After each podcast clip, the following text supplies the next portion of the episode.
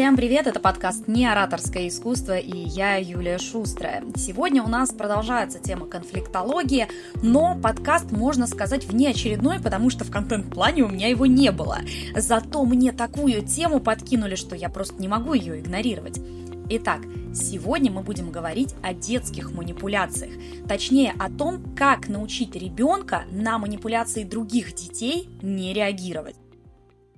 Я, к слову сказать, никогда не претендовала на звание «Мать года» и вообще даже не пыталась, скажем так, э, быть экспертом в области детского воспитания, но моему ребенку не так давно исполнилось три года, и я у себя публиковала пост просто о том, чему я его учу, как я учу его вести себя с другими детьми. И, судя по его поведению, понимаю, что это работает, потому что он эти советы воспринимает, у него они работают действительно, ну и решила с вами поделиться. А еще потому, что этот пост про моего ребенка вызвал очень бурное обсуждение. Итак, сначала расскажу, чему же я учу ребенка, а потом расскажу, что так не устроило комментаторов. Первое. Я объяснила своему сыну, что цель манипулятора – это вывести тебя на эмоции. И вот когда ты объясняешь суть этой игры, ребенок ее начинает воспринимать определенным образом. Одно из основных возражений по этой теме было, как это так? Ты учишь ребенка сдерживать эмоции, сдерживать эмоции вредно и так далее. Разница между тем, чему я учу, и тем, чему нас учили в детстве, вот это «ой, не реагируй на обидчиков», в том, что мы это сдерживали. А я учу понимать мотивы. То есть, когда ты четко понимаешь, что от тебя человек хочет, тебе это уже не так обидно. Ты начинаешь понимать мотивацию его поведения. Например, смотрите, у нас есть э, в садике мальчик, который постоянно берет чужие игрушки, даже не спрашивая. Моему ребенку это обидно, он достаточно такой большой собственник. И он э, не то чтобы отнимает их, но он требует их обратно. А этот ребенок, он берет игрушки именно у тех, кто больше всего от этого возмущается. То есть это явный признак манипулятора. Ему нравится, как у него их потом отбирают. Ему нравится именно процесс конфликта. Что я объяснила Коле? Я говорю, слушай, а давай поиграем в такую игру. Давай ты попробуешь отдавать ему любую игрушку, вот как только он ее просит. Но потом подходить и забирать ее условно там через 5 минут. И что вы думаете, это сработало? Это реально сработало, потому что мальчику неинтересно конфликтовать с моим сыном, потому что он не идет на этот конфликт. И это справедливо и для детей, и для взрослых. С тем, кто не ведется, неинтересно играть вот в эту игру манипулятору. Дети вообще очень сильные манипуляторы, и выводить на эмоции они любят. Именно поэтому я такой совет и дала. Очень надеюсь, что эмоции он сдерживать не будет. По крайней мере, ему три года, он вообще не сдерживает сейчас никакие эмоции. Это заложено в ребенке. А, и я этому тоже очень активно способствую. Поэтому здесь нужно сразу понимать разницу между тем, чему я учу, и тем, о чем как раз написали комментаторы. Это не сдерживание эмоций, это понимание предпосылок поведения манипулятора. А раз вы эти предпосылки понимаете, то манипуляция работать перестает.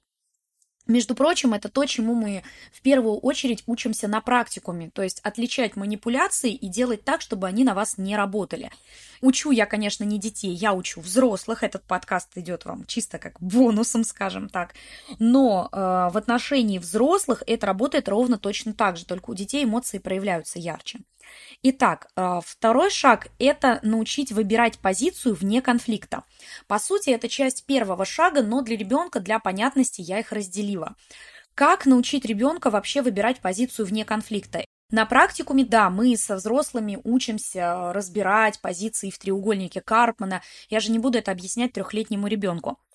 Я объяснила в таких категориях. Представь, когда вот перед тобой кто-то, кто на тебя кричит или чего-то от тебя требует, представь, что он кричит не на тебя. Представь, что ты просто смотришь мультик, где кто-то кричит. Мы даже специально посмотрели подборку таких мультиков, где кто-то кричит и возмущается. Я у него спросила, вот тебе сейчас обидно, когда на тебя кричит кто-то из мультика? Он такой, нет, они же из мультика, они же не на меня кричат. Я говорю, вот, запомни это и смотри, когда кто-то на тебя кричит, он кричит не на тебя. Это как мультик. Вот этот совет, кстати, на ребенка сработал лучше всего, и он его действительно применяет, причем он уже начал иногда подбешивать других этим, потому что он пытался одному мальчику объяснить, что а ты что себя ведешь, как в мультике? То есть он ему прямо выдал вот эту фразу. Мальчик ее не совсем понял, он не обиделся, но и кричать на Коле он тоже перестал. Вот это очень интересный момент. Сейчас в детском саду такие эксперименты разворачиваются, с ума сойти. Ну и построение обороны. Это третий простейший шаг для ребенка. Что же делать, если все-таки обидно, если все-таки хочется защититься, как-то же надо защищаться. Мы с ним построили зону безопасности. Для взрослых на практикуме зону безопасности мы строим на основании ваших жизненных обстоятельств. То есть мы ищем те пункты, по которым вас нельзя обвинить. С ребенком это не сработает, для него это пока слишком сложная концепция. Поэтому мы придумали что-то вроде защитного костюма. Здесь стоит опираться на желание вашего ребенка. Мой любит очень экскаваторы, тракторы, всякую технику. И мы придумали аналогию, что когда кто-то с ним себя ведет некрасиво, Коля представляет себя в тракторе. Я говорю, ну вот если бы ты в этот момент был в тракторе, ты бы боялся этого человека?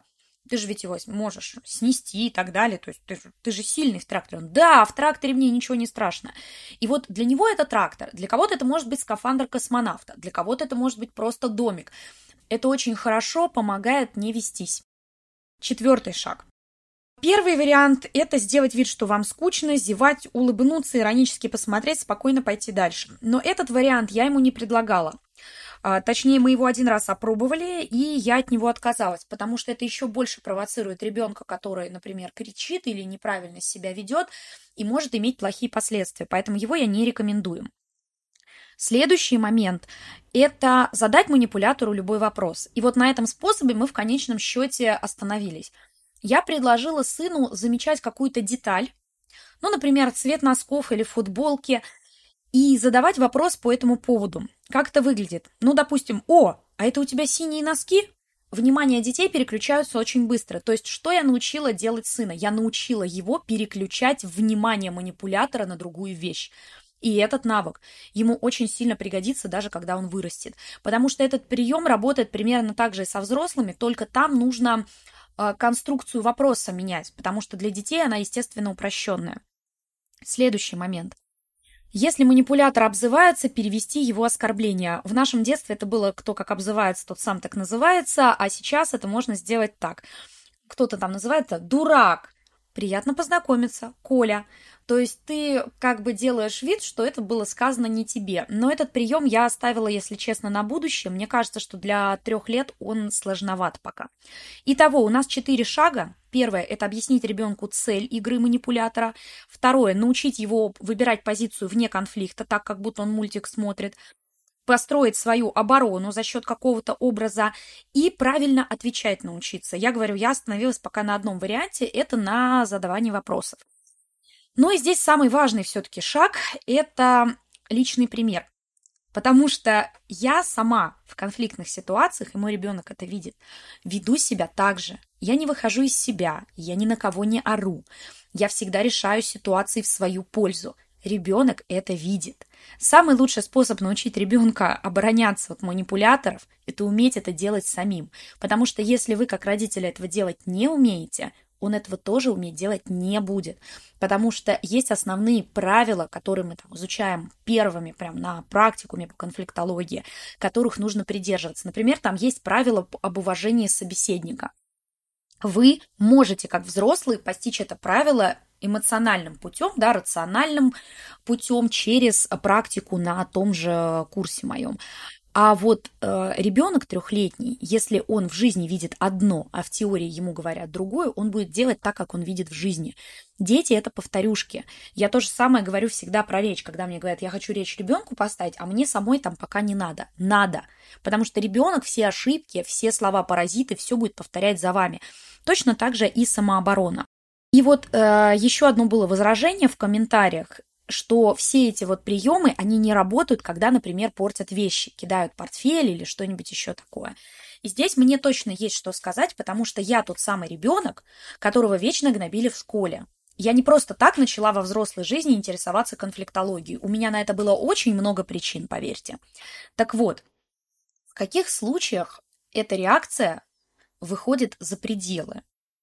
Только в тех случаях, когда вы позволяете это сделать.